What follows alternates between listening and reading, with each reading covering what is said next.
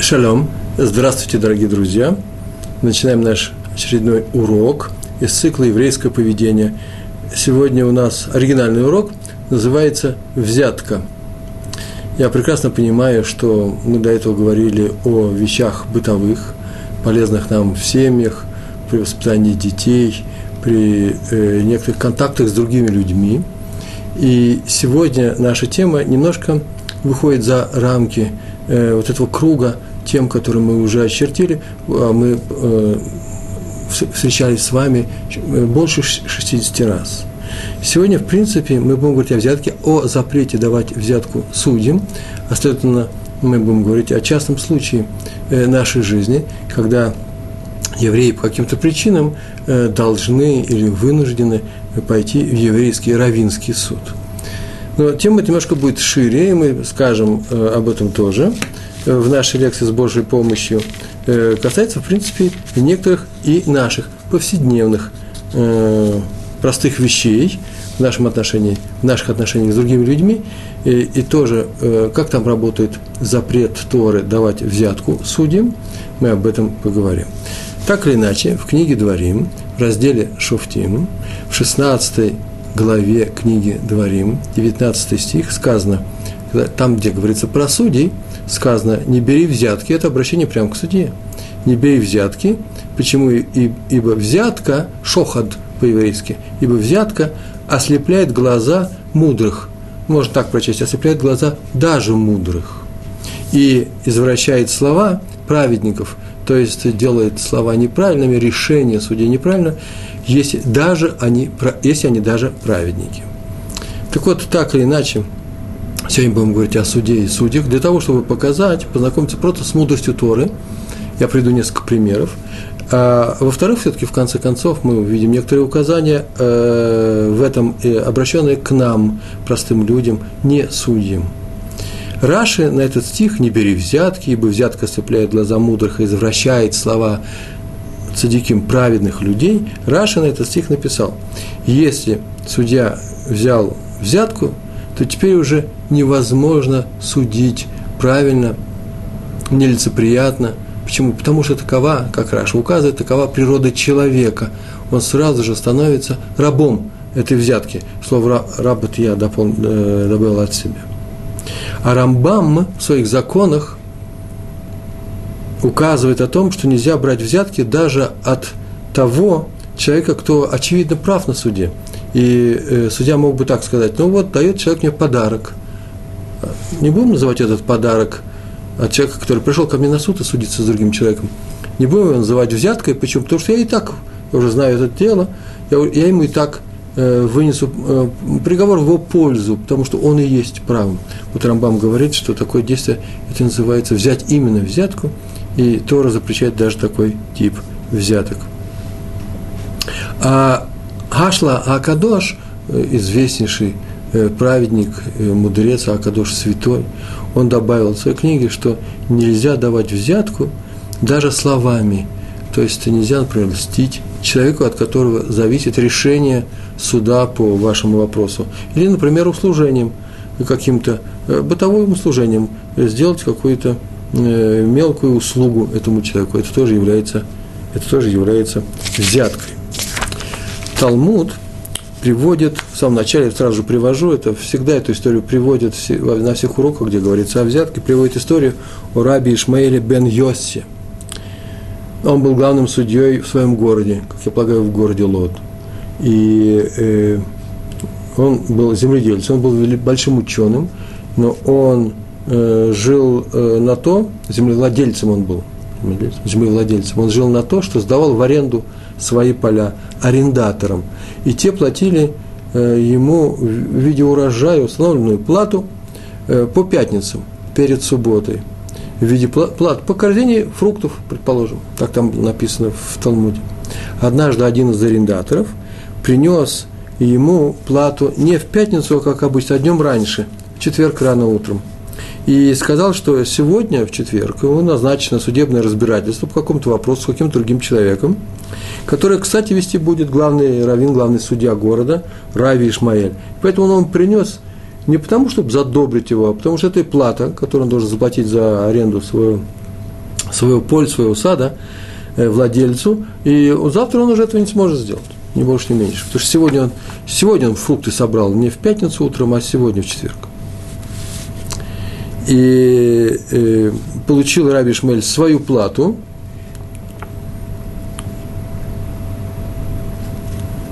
но э, объяснил ему, но объяснил ему, что теперь, получив эту плату, он не может быть судьей на его суде. И э, у меня, знаете, в Талмуде написано, что он отказался принять эту корзину, которая ему причиталась, и он сказал, что принесет он ее завтра, на следующей неделе. Почему? Потому что она все-таки есть, есть некоторый, некоторый оттенок того, что дается на ему специально для перед судом. А заодно он сказал, что я еще и отказываюсь от того, чтобы быть судьей в, на твоем суде. В качестве судьи я не могу участвовать, поскольку стал своего рода близкой стороной э, к Ису. Э, как там было написано, ведь Раби Ишмаэль бен Йоса сказал, ведь на добро человек всегда старается ответить добром, так он ему сказал, и это не может не повлиять на решение суда. Потому что в качестве, качестве человека быть благодарным за все, что ему сделали хорошего. И эта благодарность может вылиться, например, в, э, может быть, даже в незаметном отклонении от э, правды в, в какой-то момент, и тогда получится общая ложь, потому что от правды мы отклонились, в силу хорошего качества, благодарности.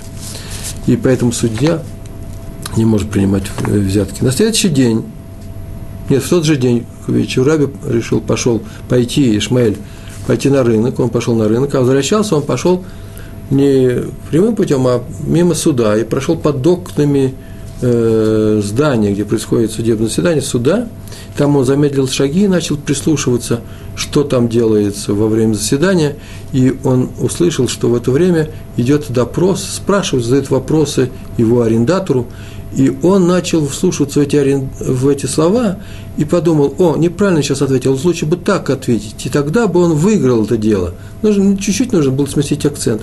И тут же он остановился, пораженный громом, и сказал, и эта надпись приведена в Талмуде, проклят тот, кто берет судебную взятку. Если я, который отказался от этого, от того, что мне причитается, тем не менее испытываю как кису расположение – ищу доводы в его защиту, то муж, что можно сказать о тех судьях, которые берут откровенные взятки? Они не могут поступить иначе, они будут извращать суд. Это классический пример э, случая, как Талмуд, как Тора, как иудаизм относится к, э, к самой взятке, к самой идее судебной взятки.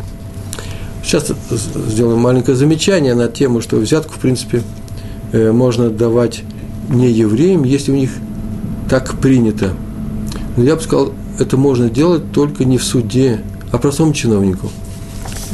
Можно ли давать взятку чиновнику? Это отдельный разговор, мы говорим только о судебных взятках, но если это называется купить какое-то решение, то есть вообще в таких случаях нужно обращаться к своему раввину. Э, то есть сами мы все знаем, что э, взяточничество, э, пауперизм, да, Э, коррупция, пауперизм.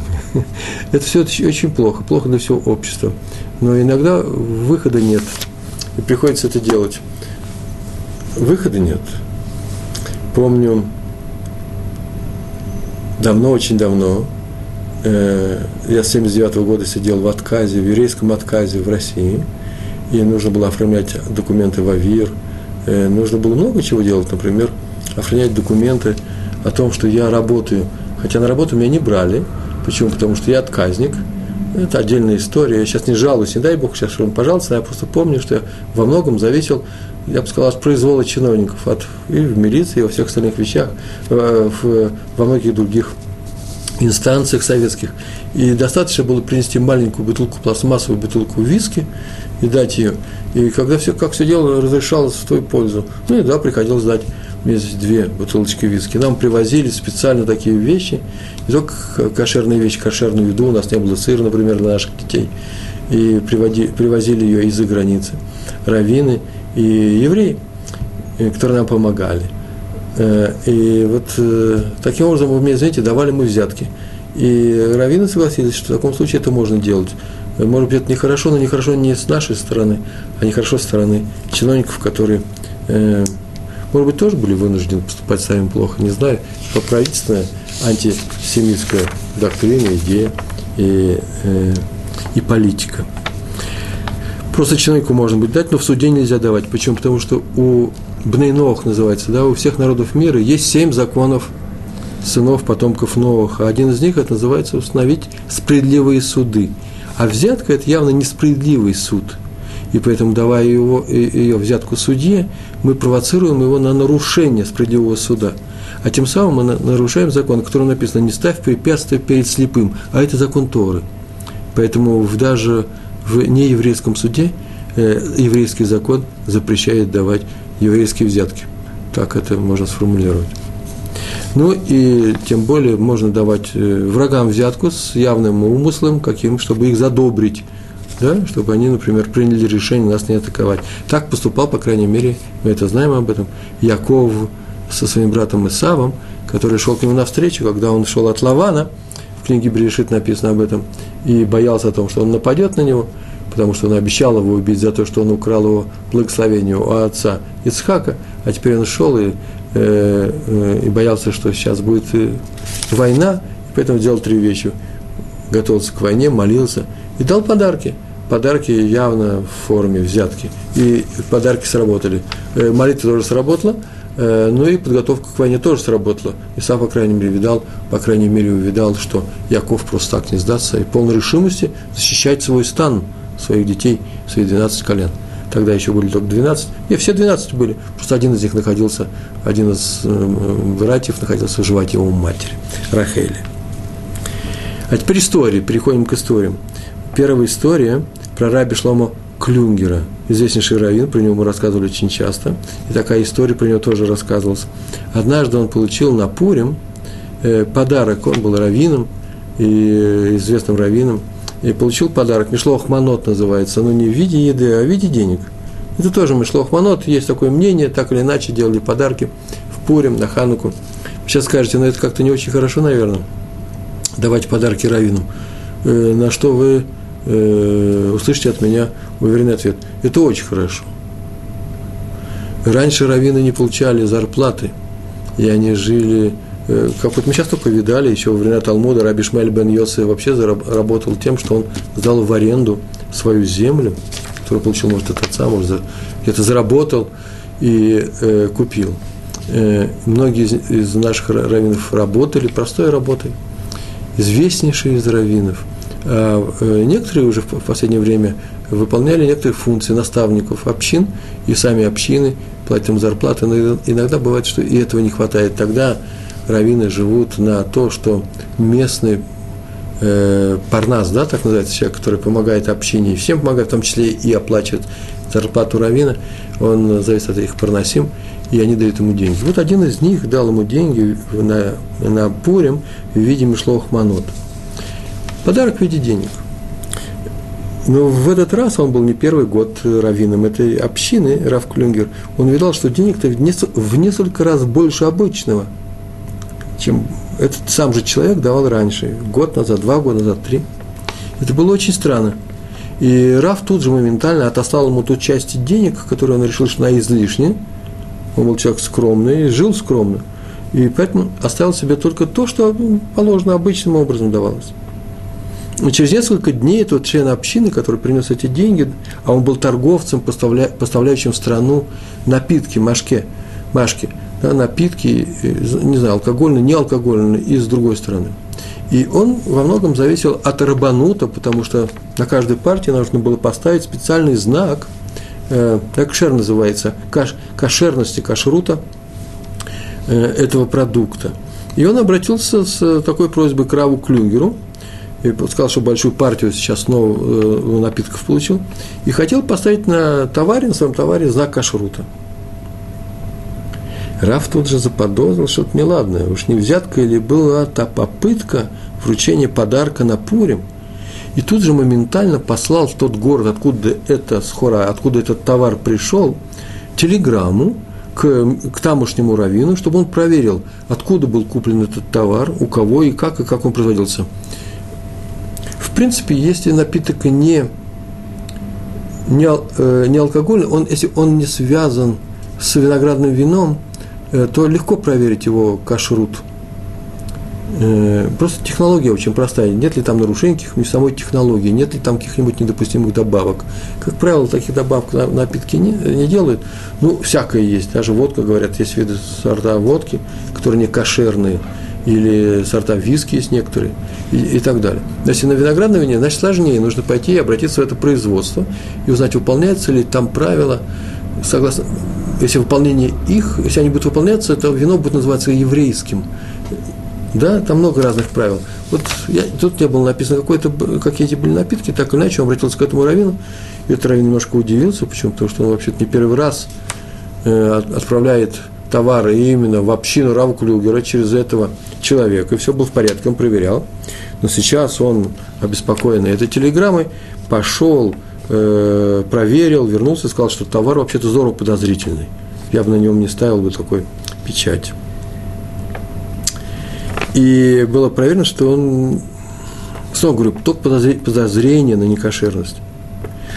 И тот спросил, откуда вообще-то после того всех этих проверок, откуда у Рава Клюгера появилось подозрение. Ведь он отправ... делал, все проверял как обычно, э, теперь он проверил более строго и нашел нарушение. И Раф ответил в письме, что откуда подозрение, что за подозрение, ведь вы же не были в нашем городе, он ответил, что это интересное выражение, он не пророк и не сын пророка, такое выражение есть очень интересно в Танахе, я, мол, никакой связи, никакого пророчества нет, называется, я не пророк и не сын пророка, а сказано – в Торе, в Талмуде сказано, что ученый Торы предпочтительный пророка.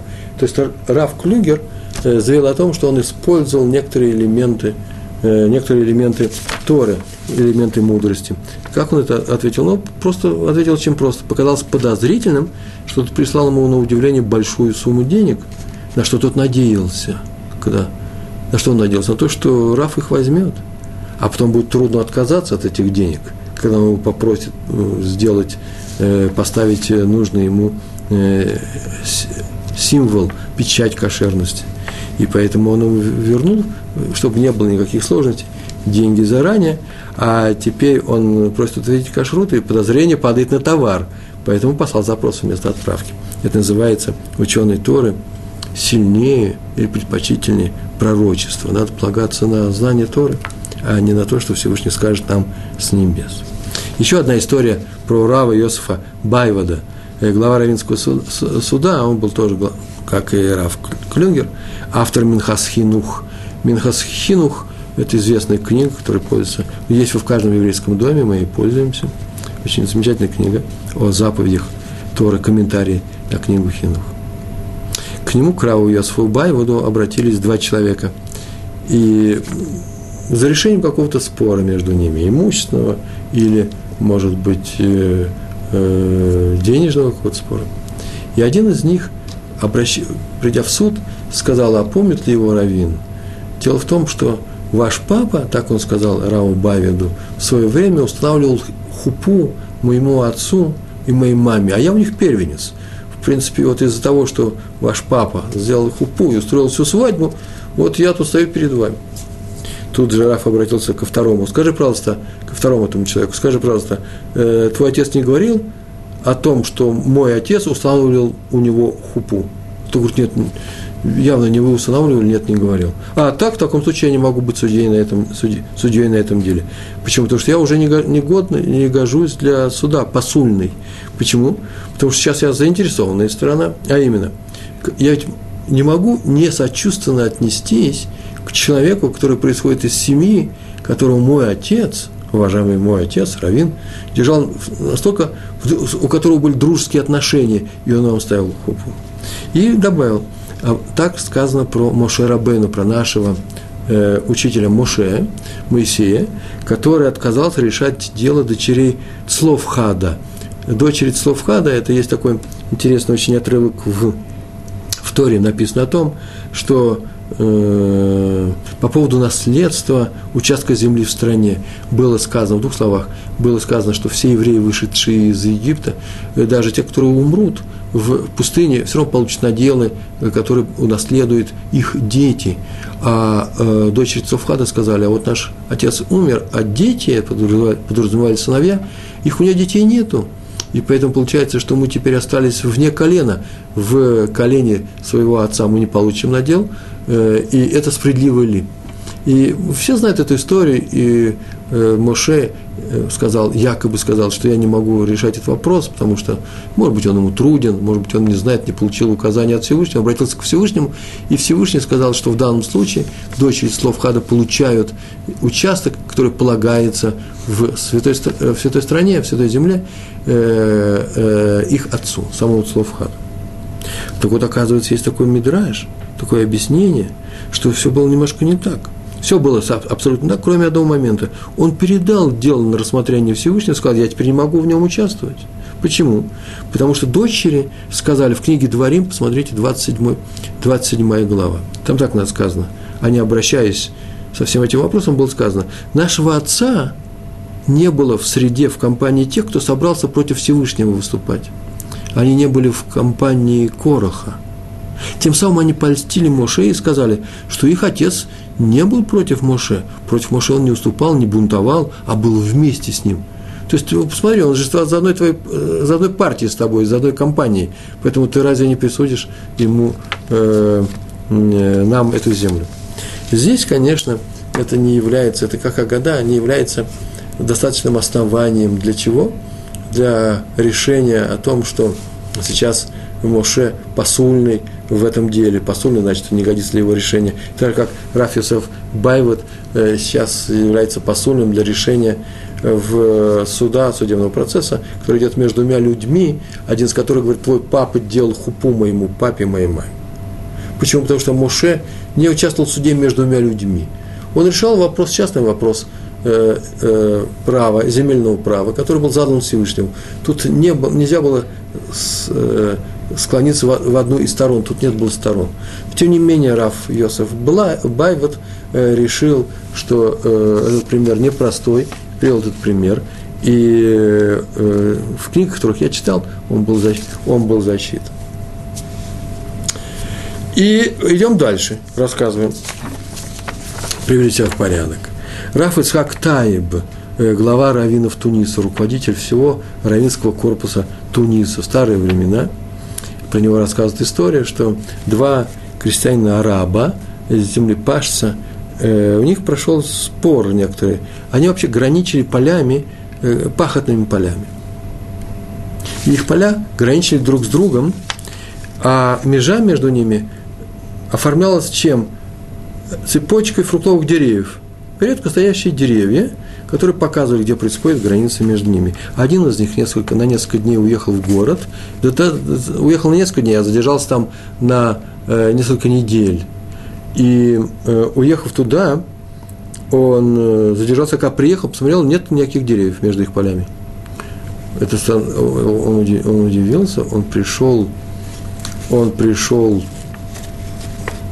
к этому человеку, к своему соседу и сказал, что мне кажется, ты прихватил земли моей побольше. Что-то как-то поле мое стало короче, то стало больше. Он сказал, нет, ничего, так всегда было. Ручать так всегда было. А где фруктовые деревья? Ну, фруктовые деревья, которые никому не принадлежали, которые были границей. Ты говоришь, сам не знаю, утром встал, кто-то выкорчевал их и увез. И он все равно э, запротестовал, обратился к судье. А все это арабы, Тунис, тунисцы обратился к судье данного, этого местечка, то сказал, я ничего не могу решить, э, дело неясно, непонятно, вы же не мерили эту землю, нет метража.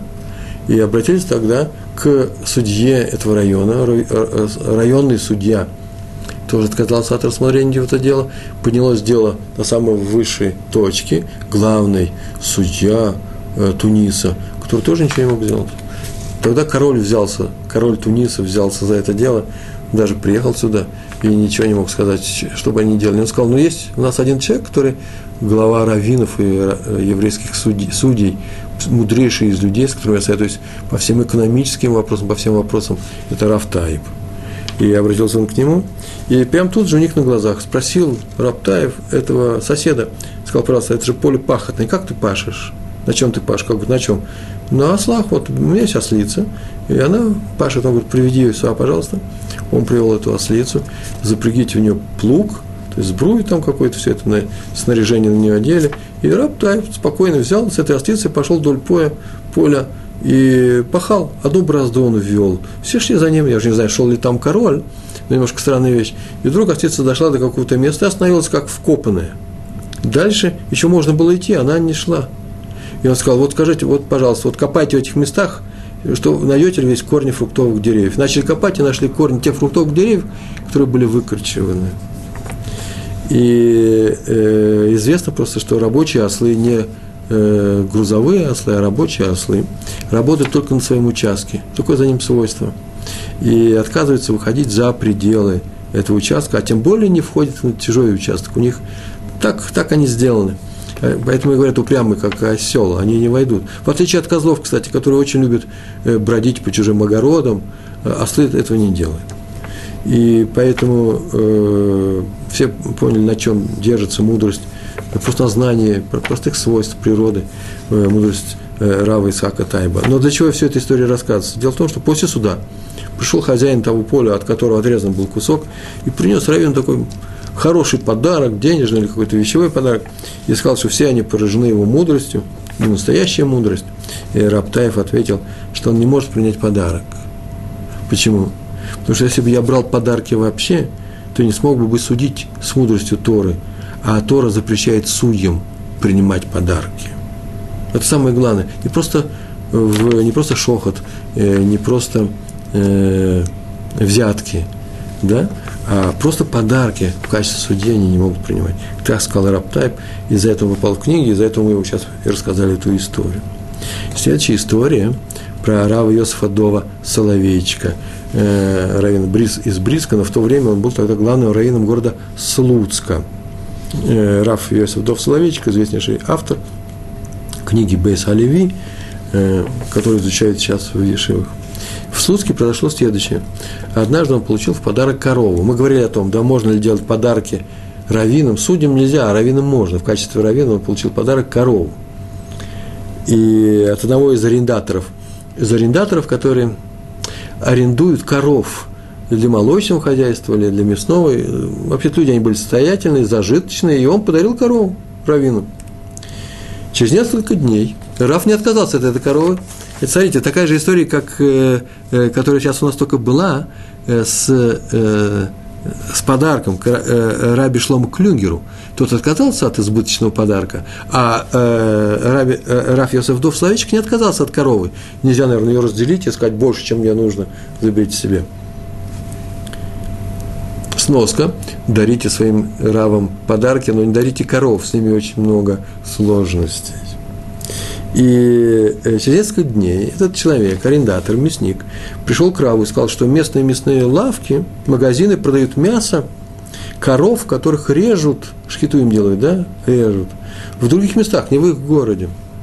Тут же, как только услышал об этом Рав Славичек, он сказал жене, срочно, срочно уводи корову из, э, из стойла э, и поставь ее на улицу. Она, та сразу замешкалась, а ну, во-первых, наверное, жили они не очень богатые, как-то корову сразу вывести трудно было, да и непонятного э, распоряжения. Тут же сам Раф пошел в, в этот коровник, маленький, большой, взял эту корову, вывел ее, поставил на улицу, поставил на улицу, привязал, сказал, а теперь говори.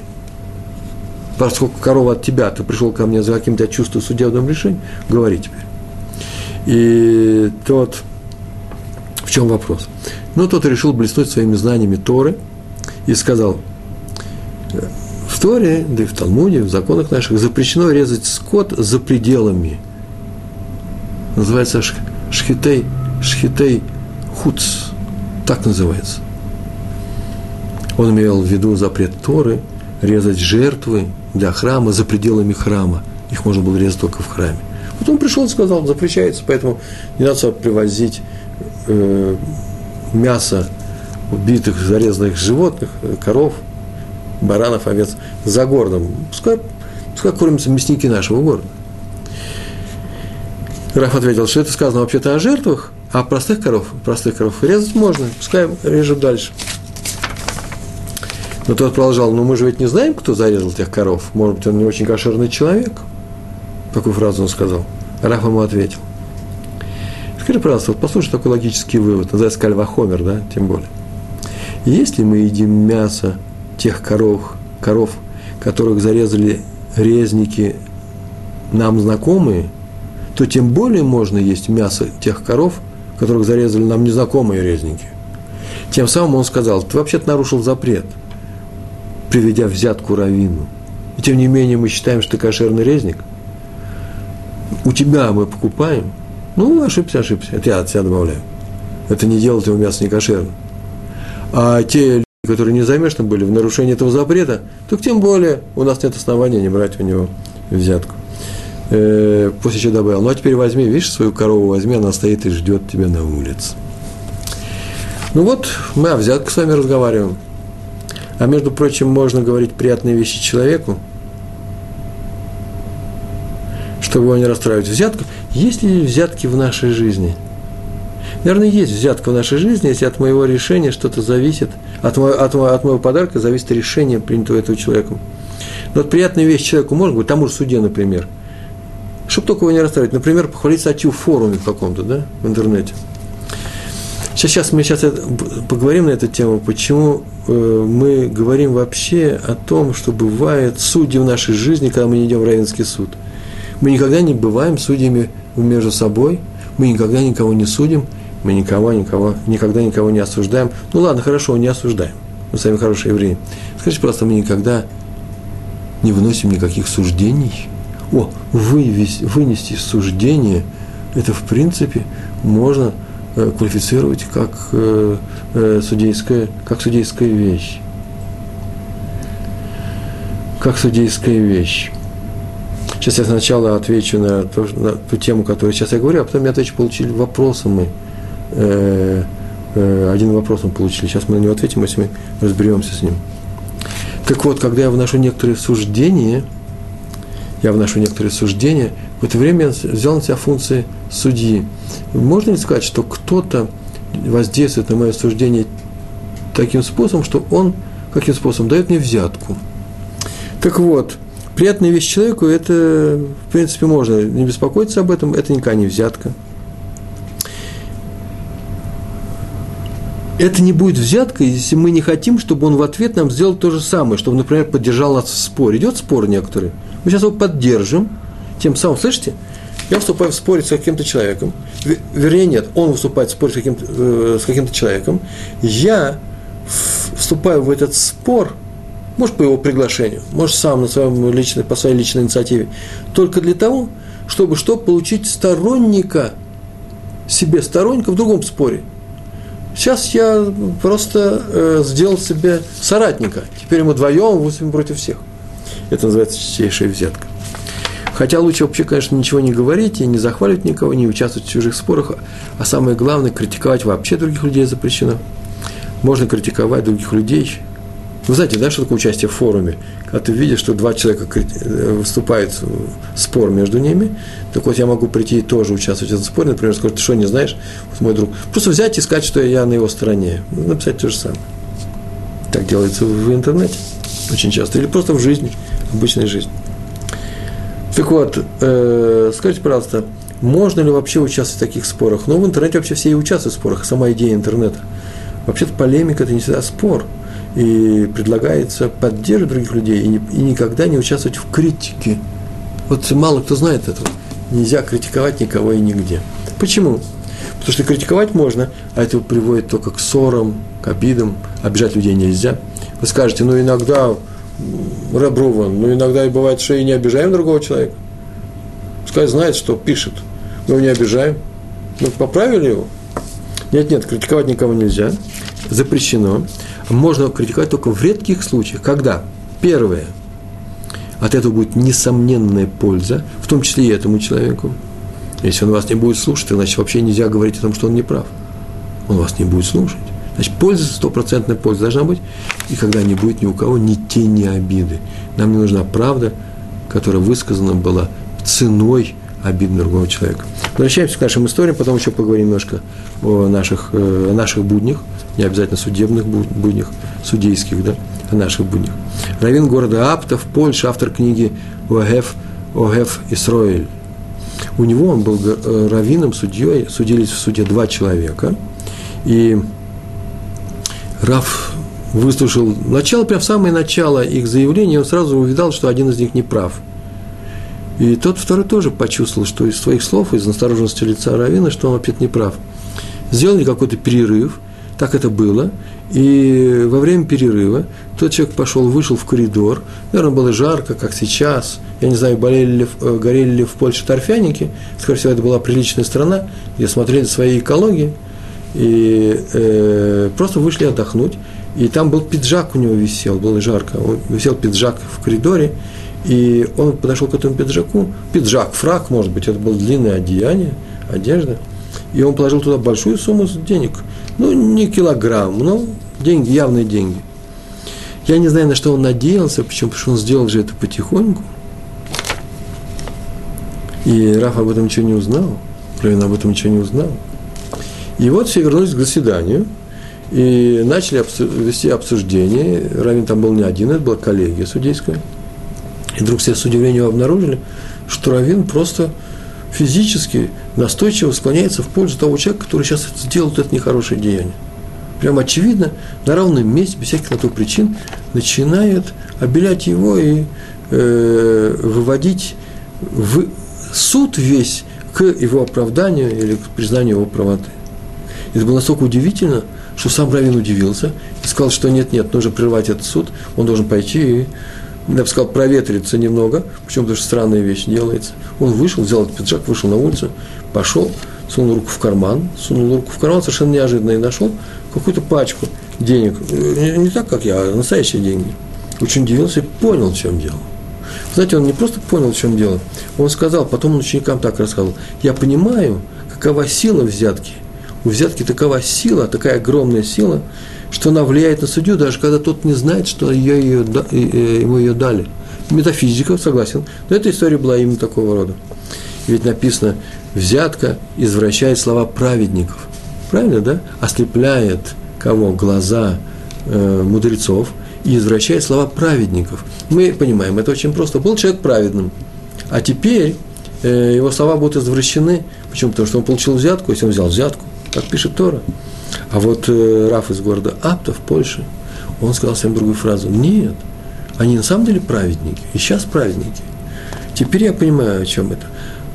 Человек праведный взял взятку, ведь он уже не праведник. А здесь в чем дело? Да нет же, он еще и не знает, что он ее взял. Она уже у него в его владении, в его, в его кармане. Вопрос к нам пришел.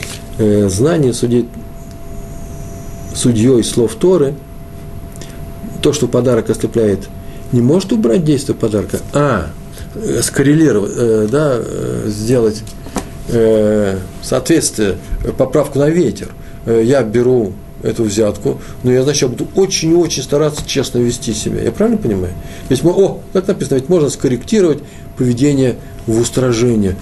Отнесемся более строго к, в данном случае, а взяточку себе оставим. Э, хорошее предложение и хорошее предложение на самом деле, и вопрос хороший. Дело в том, что Тора нам сказала, взятки брать нельзя. Я объяснял, она могла не объяснять. Тора могла не объяснять. Просто все время будете убеждаться о том, что как бы вы не корректировали свое поведение по поводу взятки, вся будет, будет происходить нарушение. Тора сказал, я знаю природу человека, я Всевышний и сделал тебя, не бери взятки, потому что скорректировать не удастся. Так можно прочесть этот, э, этот стих еще несколько историй. У нас с вами еще с вами 20 минут, и поэтому у нас историй полно, может, даже и не успеем сегодня. Вот ужас-то. Э, известно про учеников Бешта. Вы знаете, кто такой был Бешт, да? Бешт – это Раби Строэль, э, который э, основал весь хасидут, хасидизм, хасидское движение.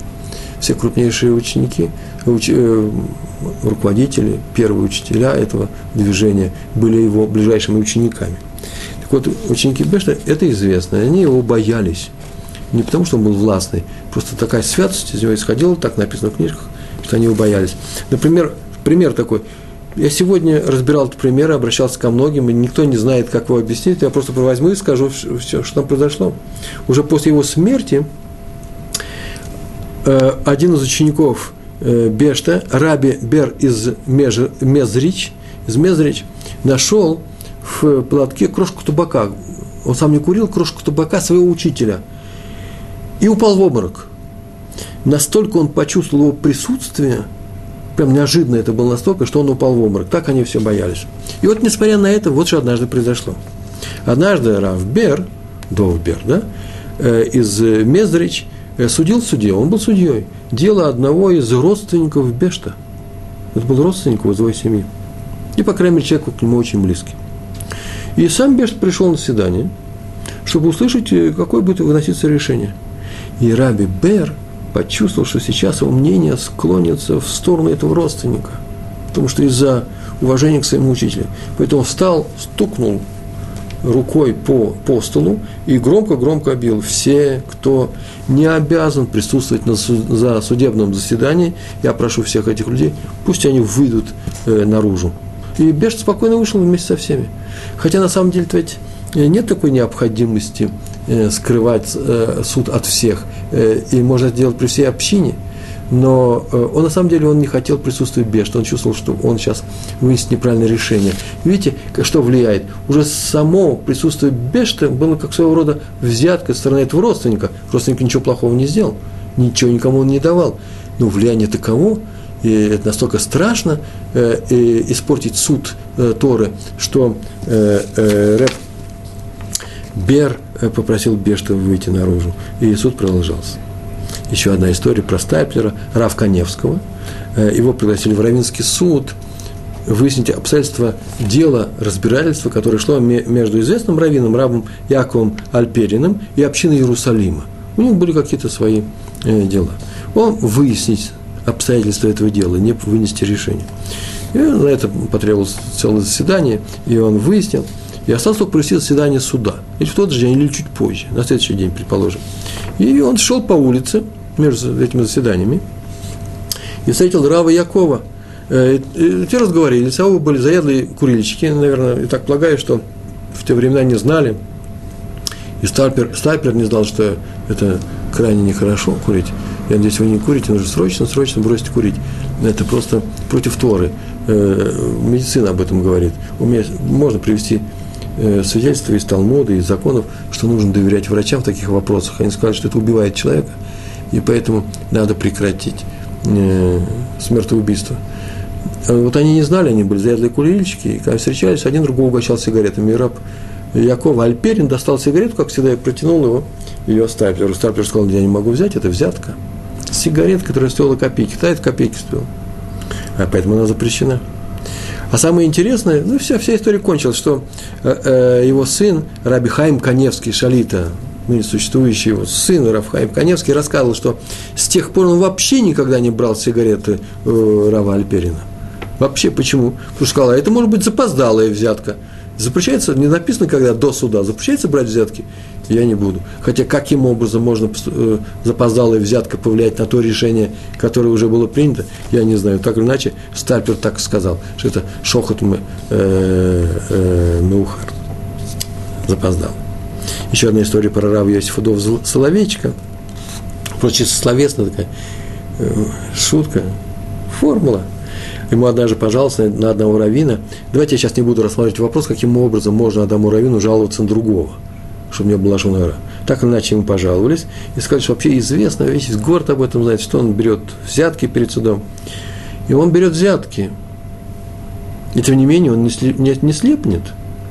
Хотя в стихе что написано? В стихе же написано «взятка слепит мудрецов». Нельзя брать взятки, взятка слепит мудрецов. Он не слепнет. Это очень странно. Это обстоятельство ответил. Но этот человек, во-первых, не мудрец. Нельзя брать взятки, она, помните, как говорили, да, слепит даже, даже мудрецов. Поэтому человек не мудрец. Поэтому стих, стих его не касается, этот стих говорит не про него. А говорит он про того человека, у которого есть глаза, про того мудреца, у которого есть глаза. Дескать, если мудрец будет брать взятки, он ослепнет. А этот уже слепой. Он же взятки же берет. Вот такая шутка была. Она осталась во всех книжках. А вот теперь, знаете, что я хотел сделать? В свое время у нас вышла книга, называлась на русском языке перевод книги э, э, называлась книга «Краткая книга заповедь Хофисхайма». Я сам участвовал в ее переводе. И там я просто решил привести сюда несколько интересных э, примеров, несколько заповедей, из Торы, там все заповеди Торы э, выписаны, кто, где, как, на какой стих опирается, кто обязан ее соблюдать, касающийся нашего случая. Я приведу 64-я заповедь по этой книге, я поэтому читаю сейчас. Это заповедь, запрещающая назначать на пост, на пост судьи недостойного человека. Как сейчас было только сказано о том, что э, этот человек не был мудрецом, да, если раз он берет взятки, значит, он недостоин. Хофицхайм пишет, сказано в Торе, не делайте предпочтения в суде кому-либо. Это книга Дворим в, э, в, первой, в первой главе. Как объясняется в устной Торе, Сифри, эти слова адресованы человеку, который отвечает за назначение судей. Поэтому при избрании судьи нельзя давать предпочтение кому-либо, говоря о таких его качествах, как сила, красота, обладание знанием в разных областях, если эти знания не связаны с Торой – если человек, ими обладающий, не испытывает страха перед Всевышним. Во, это главная черта. Должен бояться совершить какой-нибудь грех, оступиться, совершить ошибку. Назнача... Назначаемый судья должен быть богобоязненным человеком, знатоком Торы, повторяет Ховисхайм, и должен ненавидеть подкуп и взятки. Он должен быть человеком, который способен владеть своими желаниями, управлять собой, и уметь защитить славу перед сильным – Таковы качества, которыми должен обладать судья. Поэтому тот, кто назначает судью, исходя из других принципов, нарушает именно этот запрет. Эту заповедь обязан соблюдать везде и всегда. Все. Весь еврейский мир. Знаете, сейчас мы дали характеристику судьи Равину. В принципе, Равину, как-то в первых наших лекциях мы говорили о том, какими качествами должен обладать Равин. Вот здесь прямо все выписано. 69-я заповедь, запрещающая вершить несправедливый суд – суд должен быть справедливый. Сказано в Торе, не, твори, не творите неправды в суде. Это книга Ваикра, 19 глава. Читаю. Запрещено, запрещено признавать виновного невиновным, а невиновного виновным. Также запрещено затягивать вынесение приговора, приговора после того, как в суде стало ясно, на чьей стороне правда – Поэтому если судья продолжает подробно исследовать очевидные вещи, для него очевидные, причиняя страдания одной из сторон, тем самым он нарушает этот запрет. Очень интересная вещь, но нельзя делать дома расследование между того, что, то, что случилось между детьми, нельзя затягивать, если вы не можете без этого расследования, потому что люди страдают. То, какая из сторон точно страдает. Это раз. И, во-вторых, не надо доказывать свою правоту, а, в принципе, нужно вынести какое-то определенное решение, не мучая людей. Э, а самое главное, нельзя признавать виновного невиновным, даже в педагогических целях. Что, что бы мы ни делали, этого нельзя делать, потому что мы сейчас играем роль судьи в своем доме. Хорошо мы сюда говорим, отошли от суда и пришли к нам, как мы и обещали. 70 заповедь, запрещающая выделять при судебном разбирательстве человека высокого звания.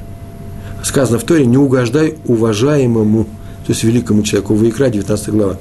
Эти слова означают, что если перед судьей предстали два человека, один из которых велик в глазах общества, а другой мал, то судья не может относиться с особой благосклонностью к уважаемому – выделяя его перед вторым. Ее тоже соблюдают везде и всегда. Все эти заповеди везде и всегда. 71 заповедь. Сказано в Торе, да, запрещающая судье брать взятку. Сказано в Торе, взятку не бери. Книга Шмот, еще в Шмот, не только в нашей книге, 23 глава, 8 стих. Судье запрещено брать взятку даже в том случае, если, если он, несмотря на взятку, намерен вынести справедливый приговор. На эту тему говорили сегодня. Такой вопрос пришел к нам из э, из других мест, из Калифорнии, откуда, из Европы. И там тоже нельзя брать взятку в еврейском суде, ни в коем случае. А взявший взятку обязан ее вернуть.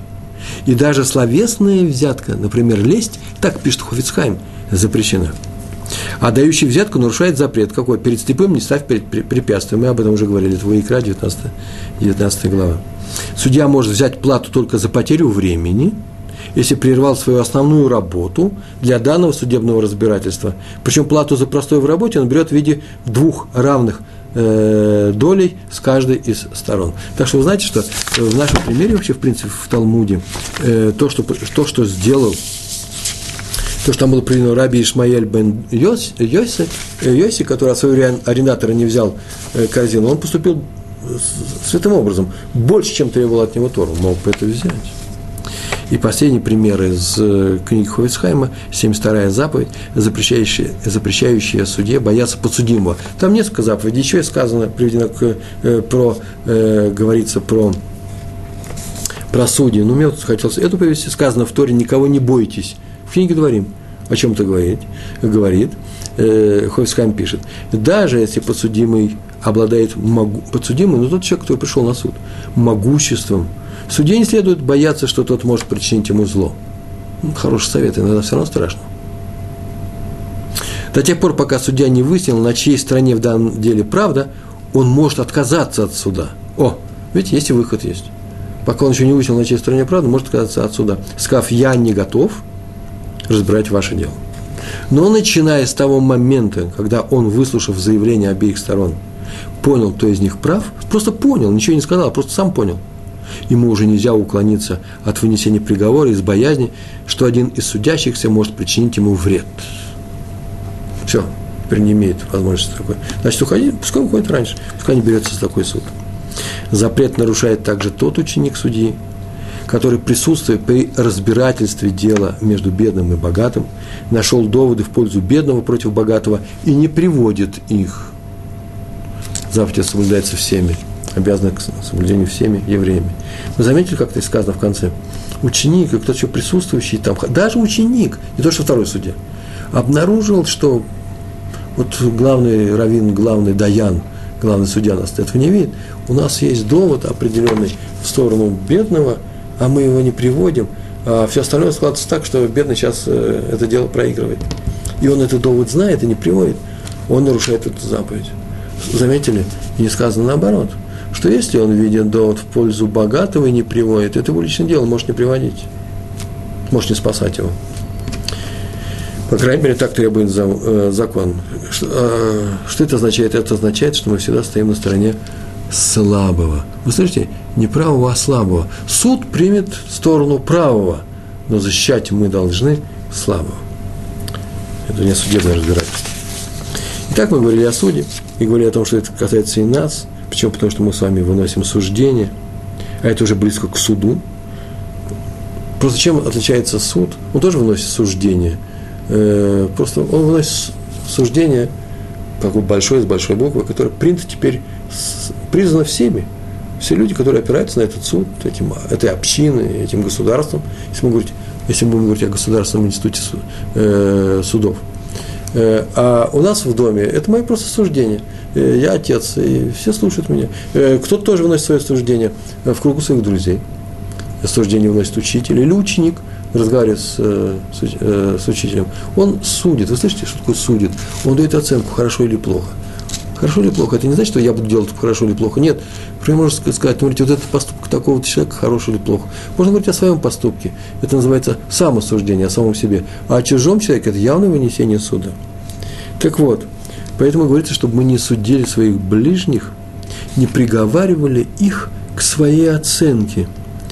То есть не вноси о нем суждение, хороший он или плох. Никогда этого не делай. Так сказано в Торе. Вот о каких судьях сегодня, в частности, тоже могли бы говорить. Меня могут возразить так или иначе. Трудно не уносить суждения о других людях. Мы же ведь не слепые, мы же видим, кто что делает, как он поступает. Это очень трудно, да. Но и тогда же можно, если мы оставим на своем праве вносить суждения о других людях, мы очень близки к тому, что мы можем нарушить запрет на взятку. Ведь мы принимаем подарки друг от друга при помощи слов. Мне понравились слова, которые сказаны в мой адрес благодарность, или просто он заметил, ой, какой, какой ты умный, какую то хорошую вещь сегодня сказал. Это называется лесть. Э, может быть, заслуженно, может, не заслуженно. Бывают подарки, бывают какие-то дела. Просто человек сделал другому хорошее дело. Почему бы нет? Мы же делаем друзьям подарки. И тогда, э, если у этого человека есть суд какой-то с другими людьми, претензии к другому человеку, и он с нами этими претензиями делится – нам нельзя участвовать в этом обсуждении. Мой друг приходит ко мне. Сейчас, я сначала скажу еще одну фразу. Мы, приняв эти, взя, эти подарки, взятку эту, да, встаем на сторону своего друга. Вот это и есть нарушение запрета Торы. Пример. Привожу примеры. Сам написал. Разговаривают две подруги. У одной из них э, некоторые Некоторые события в семье происходят, у нее не совсем мирно сейчас происходит отношение, такой, такой этап временный пошел с мужем, и она жалуется своей подруге, вот смотри, что мой сделал, что он сказал, и э, тем самым она делится своим суждением о своем муже перед той подругой. И э, эта подруга может сказать, да, конечно, Катя, или там, Света, ты права. Это называется, она, она выносит суждение, адекватное суждение своей подруги. А вот это запрещается, почему же? Потому что часто это суждение сделано на основе того, что они друзья, подруги, а то, что давали ему, ей взятку. Ее суждение не объективно, оно лицеприятно. Или, например, сын жалуется на своего отца – или ученик на своего учителя. Пришел домой и жалуется. Ученик на своего учителя жалуется родителям. Может быть, не надо сразу же поддерживать своего сына и говорить, ой, какой плохой учитель. Э, может быть, если то, что он сделал, он сделал, так это, наверное, не очень хорошо, нужно, может быть, или бы не ходить туда, по крайней мере. Очень часто бывает э, полезно и не обращать внимания на мелкие вещи, очень часто бывают вещи мелкие. Но если вещь серьезная, наверное, ребенок не очень обманывает, скорее всего, и учитель, например, что-то такое сделано нехорошее, может пойти и выяснить, в чем дело. Почему, может быть, и ребенок виноват. Наверное, не на ровном месте это произошло. Если ребенок виноват, учитель плохой, придется что-то делать, или пожалуемся на учителя, или пожалуемся на школу, или молча заберем своего ребенка и переведем из э, Эммануэля, да, своих детей в другую школу. Все может быть. Но главное, что не вносим решение на основе только заявление своего друга, в данном случае своего сына. Почему? Потому что мы с ним друзья. А раз так, то суждение наше должно быть объективное. Да ему будет хорошо, если мы будем выносить объективное решение. Может быть, спасать нужно сына, а может, нужно ему срочно помочь, срочно помочь. И нужно все сделать для того, чтобы узнать, чем, что там происходит. Так или иначе, вмешиваться в, в ссор, в ссору, в спор двух людей – дело опасное, но когда надо кого-то спасти, и ты можешь помочь, нужно там вмешиваться. Так или иначе, нельзя поддакивать другому человеку, когда он жалуется на третьего, мол, ты прав, а тот не прав. Почему? Тем, потому что мы очень часто можем утвердить человека в его правоте, якобы в его правоте, даже когда он не прав, явно не прав. И он примет сам неправильное решение – Э, человек пришел и плачет, и муж обидел, и нашему браку всего два месяца, а подругу советую ему, ну, советует ей, ну и води, э, нужно развестись, я же тебе говорила. Это самое страшное, что может быть. Вступать, давать советы, давать суждение на основе своей дружбы. И э, к тому же мы ведь не всегда объективны. Почему объективны? Потому что когда даем суждение, потому что мы получили взятку. Что нам нужно делать? Нам нужно уклоняться от такого рода обсуждений, встречая наших друзей лучше Э, и обсуждая с ними что-то. Лучше не обсуждать их личные какие-то вопросы. Можно давать какие-то советы. Пожалуйста, все это можно делать. Но главное, знайте, что сейчас мы с вами выступаем вроде э, равина, советчика, а у нас давать советы была такая специальная лекция, посмотрите на нее, в каких случаях это можем делать. Это очень опасно. Почему? Потому что можно одним-двумя словами привести, э, привести людей к столкновению, к ссоре, Э, к спору, а это нехорошо. Нельзя участвовать в ссорах, и нельзя их создавать между, э, между другими людьми. В принципе, на этом мы закончили. Сейчас я еще скажу несколько слов. Здесь поступил новый вопрос. Какие подарки принято дарить своему раву?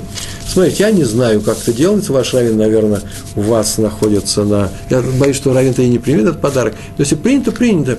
Например, если принято принимать подарки, то я, будучи раввином, бы тоже их принял, чтобы не обижать людей. Очень часто подарки принимаются, чтобы не обижать их. Но только не для, в том случае, когда этот подарок может все испортить. Каким образом? Теперь я не могу прийти к нему на суд с другим человеком. Если мы, это, если мы так делаем, то, видите, это очень осторожно. Какие подарки принято? Те, которые принято подарить в вашей, в вашей местности. Например, в нашей местности, в Иерусалиме, и вообще в Израиле, и вообще в общинах, принято делать подарки Ребе, учителям наших детей в, в Хейдере, Талмуд Тора, в наших учебных заведениях. И мы даем э, какие-то, бывает, что и деньги, определенные суммы, бывает, что целый класс собирает эти деньги. Зарплаты ведь маленькие у наших э. Я не знаю, как в Америке, а здесь они на самом деле маленькие. И поэтому это весомые вещи. И я рад, что э, рэбы, такой замечательный рэбы есть в, у моих детей. И мои дети очень любят своих э, учителей Мелам, э, Меламедов. И поэтому как, как принято, даем ему деньги. Или же э, какой такой дорогой подарок э, – Э, я в свое время всегда, э, то есть в свое время, я сейчас, сейчас еще мальчик один в Хедере э, учится, всегда спрашиваю остальных родителей, что мы сейчас будем дарить, индивидуальные или вместе. В принципе, можно дарить и индивидуальные подарки. Я вас очень прошу, э, этот вопрос решайте сами, э, хотел дать совет, обратитесь к Ребу с этим вопросом, он вам скажет, какой подарок ему подарить, тогда наверное, совет продойдет. Э, раввинов нужно любить, раввинам нужно помогать. Э, не потому, что они за плату нам будут делать хорошие вещи, но потому, что очень часто труд их э, слабо оплачивается. Так или иначе, я думаю, что мы в этом мире э, живем не случайно с вами, учим Тору мы с вами не случайно. сегодня прошли еще одно правило. Не надо, нужно бояться давать взятки и брать их совершенно запрещено. Даже в отношении между людьми. Тора умная, Тора мудрая. Она нам дает такой совет. Большое вам спасибо. Всего хорошего. Удачи вам. Шалом, шалом.